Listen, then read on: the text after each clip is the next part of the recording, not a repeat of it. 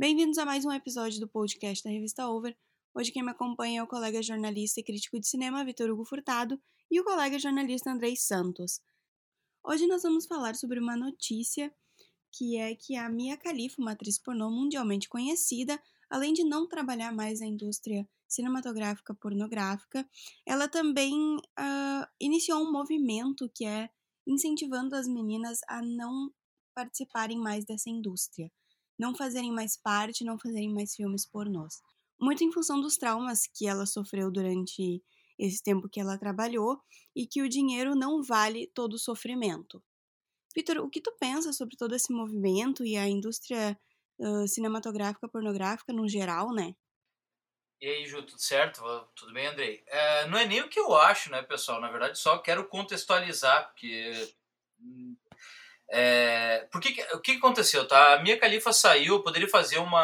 Ela saiu da indústria pornográfica, eu poderia fazer uma correlação com, por exemplo, o futebol. Tá? Digamos que o Messi, o jogador da década, ou o Cristiano Ronaldo, o jogador da década, uh, dissesse não ao esporte que ele pratica e simplesmente fosse embora e dissesse: ó, não joguem mais futebol. Mas vamos fazer uma relação então com, com o cinema, né? Porque ela não deixa de fazer cinema, ela faz um, uma vertente do cinema, uma subvertente que é a pornografia. Digamos que a Angelina Jolie simplesmente saia do cinema, não faça mais filmes e ela diga: Ó, oh, pessoal, uh, meninas, não migrem para Hollywood, não, não, não quero mais ninguém lá, porque não, uh, eles não tratam mulheres devidamente, ou pelo menos como elas devem ser tratadas, né?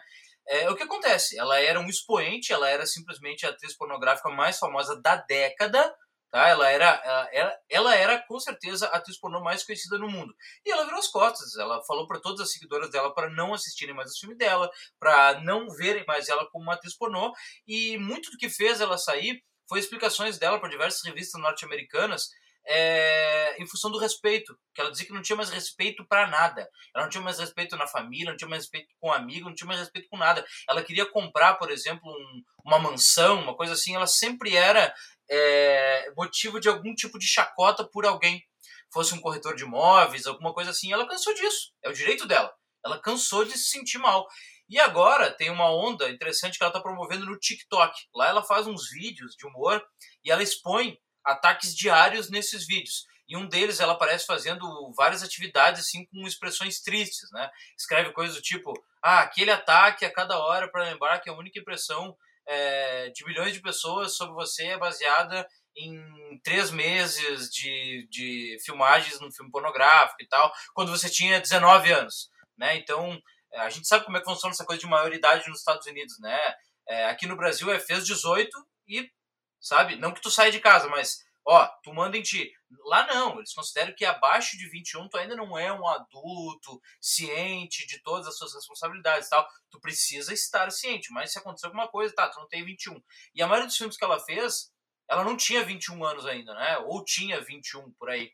Então, assim, só pra gente fazer o preâmbulo do episódio, por que, a gente tá falando de indústria pornográfica, é que Mia Khalifa, atriz de atriz pornô mais famosa da década, simplesmente, simplesmente disse, ó, tchau, vazei, e não façam o que eu fiz, porque vocês vão ficar rica? Vão, mas não vale. Ninguém mais vai respeitar vocês. Mais ou menos isso. E é, muito por causa é, desse pornô tradicional que está mudando, vai demorar ainda, mas diversas frentes dessa indústria estão fazendo com que é, muitos estigmas caiam, né? a estigma de que o homem tem que ser forte, ou que ele tem um pauzão gigantesco, que a mulher tem um baita de um silicone, que ela tem um bundão gigante. Esses estigmas, né, estão é, fazendo com que a indústria pornô é, se perca um pouco, porque ela está ficando cada vez mais do mesmo, e o mesmo se aplica à bola que eu vou passar agora para o Andrei, o Andrei vai poder falar um pouco a indústria pornográfica é, LGBTQI+, né, que também estereotipa quase todo mundo, né, Andrei? Exatamente. A indústria pornô gay, principalmente, né? Porque é, se a gente falar LGBT, a gente vai colocar, por exemplo, pornografia com pessoas trans, que hoje é mais fetiche do que, enfim, qualquer outra coisa, né? A gente tem uh, um dado interessante que a gente tem o país que mais mata transexuais e travestis no planeta, mas é também o país que mais consome pornografia de transexuais e travestis no planeta. É, a gente tem um paralelo bem, bem complicado aí. Mas no meu local de fala, com a pornografia gay, a gente tem uma coisa bem problemática quando a gente fala sobre isso, que são três pontos muito problemáticos na pornografia uh, homossexual de homens gays. O primeiro ponto é que a gente é ensinado a gostar de mulher, obviamente. Uh, então, quando a gente se entende como gay e a gente é muito novo, a gente vai buscar ver corpos masculinos, ver genitais masculinas, nos satisfazer pelo que a gente realmente gosta com pornografia.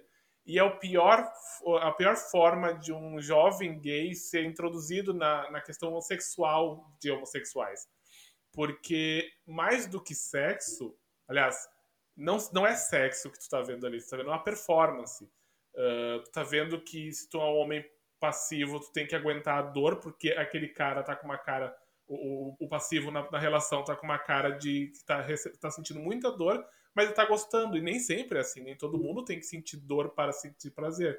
E quando tu é ativo, tu acha que porque aquele homem que está sendo ativo naquela relação, ele tá com uma cara de que de, de satisfeito por estar infringindo dor na outra pessoa, é assim que tem que fazer. Então a gente aprende de uma forma muito ruim a entrar no, no mundo da, da, relação sexual homossexual, sabe?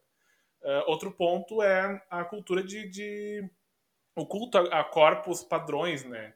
dificilmente tu vai, tu, tu vai encontrar vários tipos de pornografia, várias modalidades de pornografia, só que as mais consumidas são sempre de homens muito sarados, fortes, uh, magros, brancos geralmente. Então, por, por, motivos desses, Colby Keller é uma grande estrela do, do, da, da, pornografia gay, né? E ele é branco, sarado, né? E, e, e assim como ele tem uh, Alan King, tem o John Rapid, tem o Andy Starr, que é brasileiro, uh, e todos eles são brancos e sarados. Então a gente tem três, aí já temos dois pontos de por que a pornografia ela é bem complicada para a gente ser introduzido enquanto gay numa na relação sexual, sabe? Então, como eu disse, é mais performance do que qualquer outra coisa, porque na verdade aquilo não existe. Uma questão sex... uma relação sexual, independente até da sexualidade, ela está ela é completamente diferente do que tu tá vendo quando tu assiste um filme pornô. É uma coisa, o próprio nome diz, é um filme pornô, né? É uma, é uma atuação que, que tá rolando ali e é muito problemático da gente estar tá sendo introduzido nessas uh, na questão toda a partir dele. Tem a pornografia amadora, né? Mas é, é, é muito pouco consumida também, né? A gente acaba consumindo o que é bem produzido, que nos dá uma sensação diferente, sei lá, não sei nem como explicar isso, mas eu, enquanto um menino gay que ainda não tinha, não tinha se aceitado e ainda me assumir e via esse tipo de pornografia, a gente, eu, eu cresci, né, dos meus 18 anos até, foi quando eu realmente me, me descobri gay, já sabia, mas né, me descobri mesmo gay com 18 anos, eu via e eu achava que era daquela forma que tinha que ser sabe? E era e, e, e tinha um estigma de que eu só iria me satisfazer sexualmente se eu tivesse relações com homens com aquele tipo de corpo, com aquele tipo, com aquele padrão de beleza. E isso é bem complicado porque ainda mais na comunidade LGBT a gente já tem um grande problema com questões de padrões. Então, aí, mas só que a gente tem uma diversidade gigantesca de corpos. Então, a indústria pornográfica ela é, afeta todo mundo e é bem complicado. E a gente tem muitos relatos, como o da Mia Khalifa na pornografia gay, de, de homens que eles deixaram a pornografia. O Jake. Uh, esqueci o nome dele agora. Jake Bass, desculpa. O Jake Bass, ele deixou a pornografia. Né, ele foi um ator pornô por muito tempo e ele deixou a pornografia. Ele não, não tá falando para as pessoas pararem de fazer como a Mia Khalifa, mas ele deixou e ele quer simplesmente esquecer esse, essa, esse período da vida dele. Ele agora é modelo e tudo mais. Ele usa o corpo dele, né, a nudez do corpo dele ainda, né, como modelo, mas ele não faz pornografia. Então a gente tem muito exemplo de pessoas que percebem que é ruim uh, até certo ponto a pornografia, sabe? Não há se eu puder dizer, não há nada positivo para, para a comunidade o que vem da pornografia, na verdade, sabe? Então a gente tem que começar a analisar melhor o que, que a gente consome, né? É. E, e tu sabe que, no meu caso, por exemplo, o porno lésbico, ele é todo feito para homens, né? Pra passar num motel, ou, ou seja lá, que, que for que muitas vezes acontece do homem fazer a mulher assistir para ver se que é homenagem, alguma coisa assim, né? Mas ele é feito principalmente para homens, né?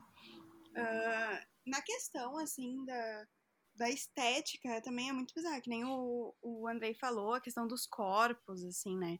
Que se tu for procurar, tu, principalmente nós que nós somos muito inseguras, né? A sociedade já põe uma pressão do caralho, assim, na mulher, em questão de corpos, tem que ser gostosa, tem que ser isso e aquilo. E aí tu vai olhar esses filmes e tu fica assim, tipo, como que eu vou ficar na frente de outra mulher? Sendo que meu corpo não é igual esse do filme, e ainda tu tem a questão da. da sempre a gente foi, foi criada com essa questão do, da competitividade feminina, né? Então tu fica assim, nossa, mas outra mulher vai estar tá olhando pro meu corpo, ela também tem aquilo, será que ela vai estar tá, uh, comparando nossos corpos, né? Então, isso eu ouvi muito de muitas meninas, muitas amigas minhas, uh, que a insegurança delas era muito maior com mulher do que, do que com homem mesmo, né? Justamente por, por essa criação. E aí, assim, uh, esteticamente, a questão das unhas. Gente, raramente as mulheres vão deixar as unhas grandes num sexo, né? Primeiro que dói para um caralho. e segundo que não tem, não, não tem, não tem sentido. Só que se tu for olhar no, no pornô, é nossa, aquelas unhas enormes, não sei o que, tudo mais. A coisa é muito fake também. A própria tesoura. Eu até tava lendo um artigo falando sobre a tesoura nos filmes pornôs, né? Que, tipo, é uma coisa sempre muito forçada e que sempre acontece. Uma coisa super violenta. E não é assim que acontece, sabe?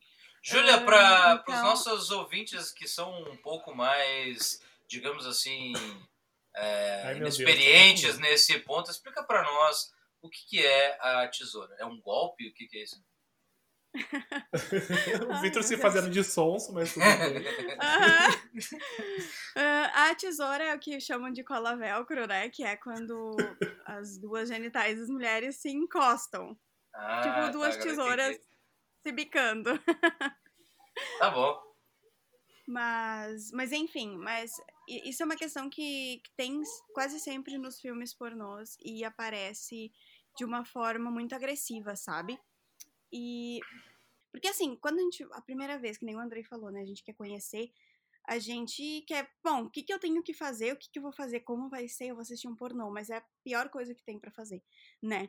Então, por exemplo, a gente vai assistir outros filmes que têm um sexo mais explícito e tu não precisa apelar pro pornô.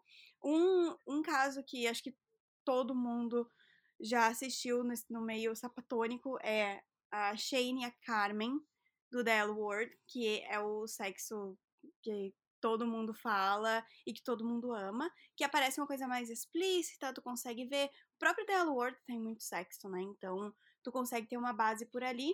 Uh, outro que eu sou totalmente fã, que é, é da Adele e da Emma, do Azul a Cor Mais Quente, que também é super explícito e para quem quer aprender, assim, vai ficar muito mais uh, real, sabe, o que, que é o sexo. Porque acaba que justamente isso, como o, o sexo lésbico ele é muito. Ele ainda é muito fetichizado pelos homens. Todo, todo filme pornô lésbico vai ser para eles, né? Vai mostrar o corpo, vai etc. E não vai ser, então, para nós. Então a gente não tem muita indústria pornográfica para assistir. É, uma coisa que tu comentou, achei que é interessante também é a questão da tesourada entre mulheres, que é uma coisa que raramente acontece no sexo real.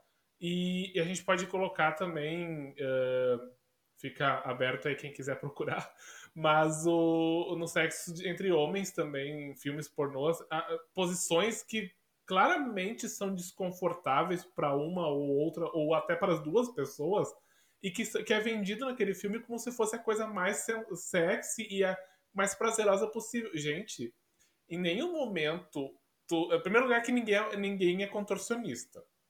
Porque há muitos filmes em que o homem que está sendo ativo na relação, ele, ele entorta e faz umas coisas com o homem que está sendo passivo na relação, como se fosse a coisa mais normal. Isso não acontece na vida real. E esse é o problema da pornografia, porque te vende uma coisa que na vida real tu não vai fazer. Gente, eu não tenho coluna para isso. Como é que eu vou fazer esse tipo de coisa? Não, não é assim que funciona, sabe? E, e é bem complicado isso de da gente de da gente a gente precisa entrar assistir pornografia entendendo que aquilo é uma performance, não uma coisa real, certo? Não existe, tem muita coisa que acontece em, em filme pornô que na vida real a gente não faz ou não faz, não é uma coisa, não é uma regra. A gente, não, a gente faz isso uma vez ou outra, sabe? Não é uma coisa que a gente vai fazer o tempo todo. E isso com, independente da posição em que tu vai se encontrar na, numa relação, né? Falando especificamente de uma, de uma relação entre dois homens. E eu acho que isso é legal, antes de, acho que é o Victor que fala depois, mas antes da gente eu passar pro Victor, é que uma coisa que a gente comentou lá naquele episódio que a gente falou sobre produções LGBTs, a gente pode falar aqui também, que é como as produções LGBT são, sempre foram muito focadas no sexo, e eu falei de queer, queer folk na época, naquele episódio, e, e, é uma verdade, porque um episódio de 40 minutos de Queer Folk era praticamente metade era os personagens transando, sabe? E isso também estereotipa demais o homem, a comunidade LGBT em geral, né? E, e é como a Julia falou, ainda a gente vai procurar também, é muito sexo explícito, mas também ainda é, é, é uma performance, só que eu acho ainda mais real do que o, a pornografia. Pelo menos o que eu lembro, eu vi, acho que uma temporada só de Queer as Folk, mas as, de Queer as Folk e das outras séries de LGBTs que eu assisti, ainda é mais real, mesmo sendo uma atuação, do que o filme pornô em si, sabe? Então a gente tem outros locais para procurar sobre uh, relações sexuais homossexuais, sabe? É, isso a gente já conversou em outros episódios, ainda vamos falar mais sobre isso, né? Sobre homossexualidade é, nas produções audiovisuais em geral, cinema, séries. O Queer as Folk, que o Andrei citou, ainda tem um pouquinho assim de, um, de, uma, de uma apresentação um pouco mais diferenciada da convencional, porque é britânica, né? Aí eles tratam de uma forma um pouco diferente e tal. Mas eu, eu tenho uma coisa que eu. que eu inventei, que é a síndrome de Rupert Everett, o ator aquele que faz uh, o casamento do meu melhor amigo, com a Julia Roberts, tá? Esse cara, que foi indicado ao Globo de Ouro e cotado para ser indicado ao Oscar, ele é basicamente o gay de Hollywood. As coisas estão mudando nessa década, tá? E espero que mudem bastante. Com filmes como com Amor Simon, é, é, é, o, é o que mais me vem na cabeça agora, mas tipo assim, que, que mostra assim os anseios do cara que é gay, da mulher que é lésbica, e não como o amigo gay cheio de trejeitos e tal, como o Rupert Everett é no, no casamento do meu melhor amigo. Ele tá ali para ela o tempo todo, ele é o amigo e não sei o que, ele é todo afetado e não sei o que, mas preponderantemente ele não tem função na trama, entende? Se ele não tivesse ali, se fosse um amigo que não fosse gay ou qualquer outra coisa, não ia fazer diferença. E outra, ele não encosta em homens. No máximo, ele vai lá e bota o dedinho na ponta do nariz, ele brinca e faz um, dá uns estalinhos e vira as costas e vai embora. É mais ou menos isso sempre, sabe? É mais do mesmo. E outra, é uma dificuldade tremenda de eles colocarem é, é, O Segredo da Brokeback Mountain, que é um filme paradigmático, eu já acho que é pouco Uh, ele, não, ele, ele é verdadeiro, mas ainda falta um pouco mais de particularidade. É mais assim um. O segredo da Brokeback Mountain, como eu disse, além de ser, apesar de ser paradigmático, ele mostra o homem lutando contra a homossexualidade, entende, Andrei? Não sei se concorda uhum. comigo. Aquilo sim, é uma dor, é horrível, sabe? Não é uma coisa natural. E, tipo assim, parece que no final do filme eles são gays, mas não gostam de ser gay, entende? Então essas narrativas estão mudando, elas estão em fase de evolução e eu acho que essa síndrome de Rupert Everett vai ficar para trás, tá?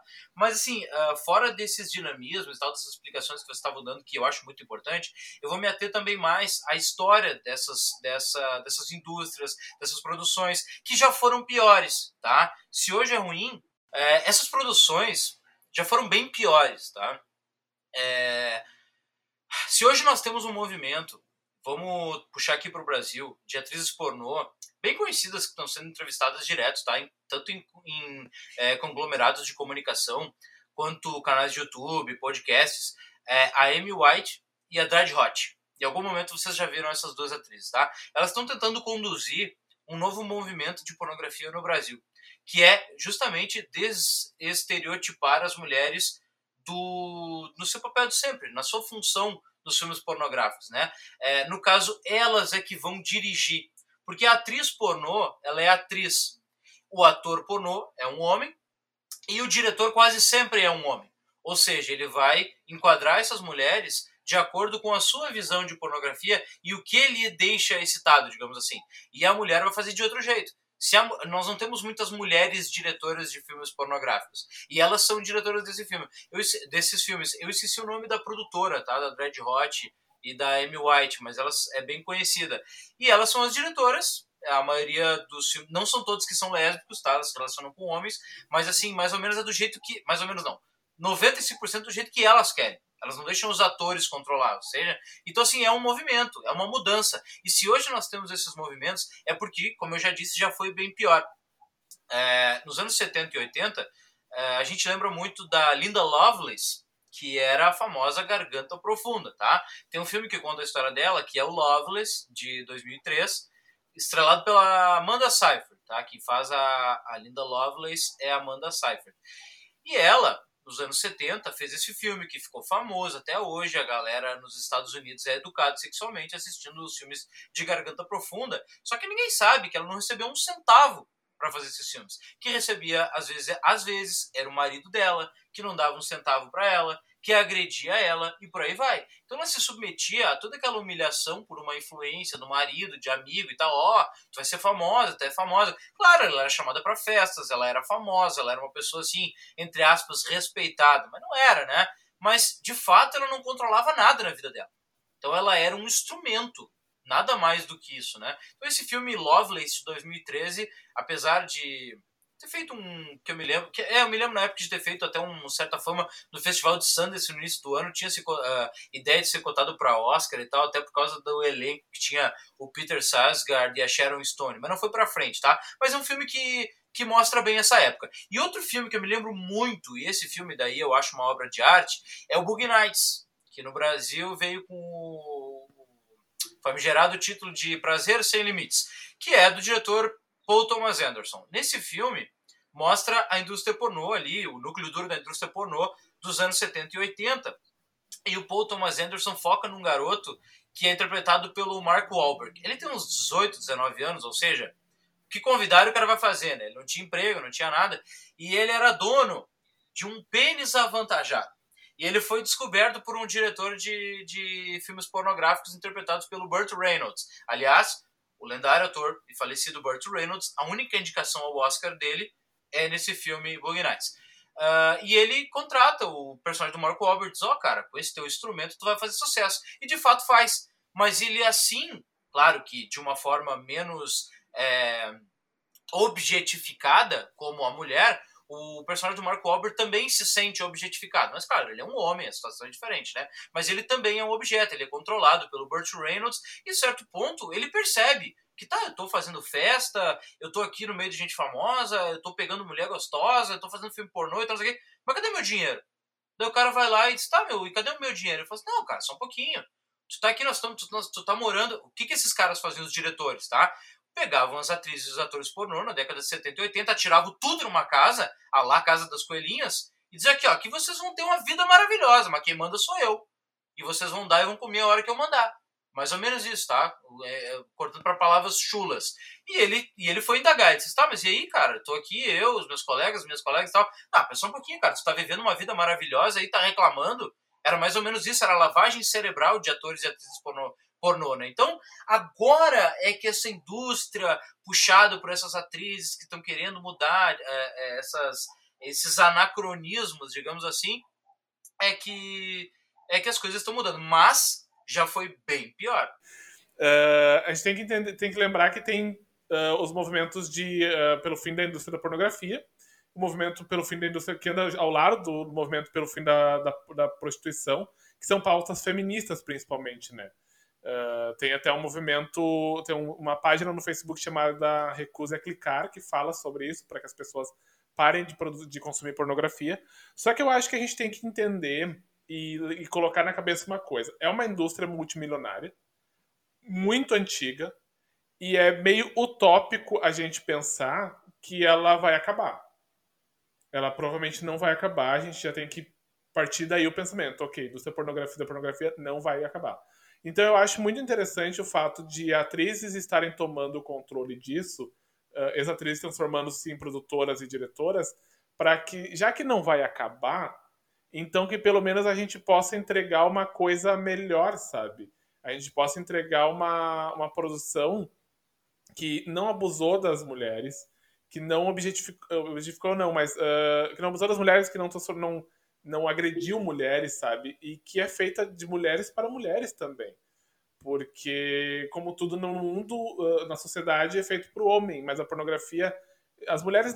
Muitas amigas minhas lésbicas, que eu sempre conversei muito antes, muito tempo atrás, elas sempre diziam: pornografia lésbica a gente não assiste, porque não é feito para nós. É feito para os homens poderem uh, fetichizar aquelas meninas. O que acontece que também os casais da vida real de mulheres e de meninas, de meninas são fetichizadas pelos homens por conta disso também. Porque existe essa questão.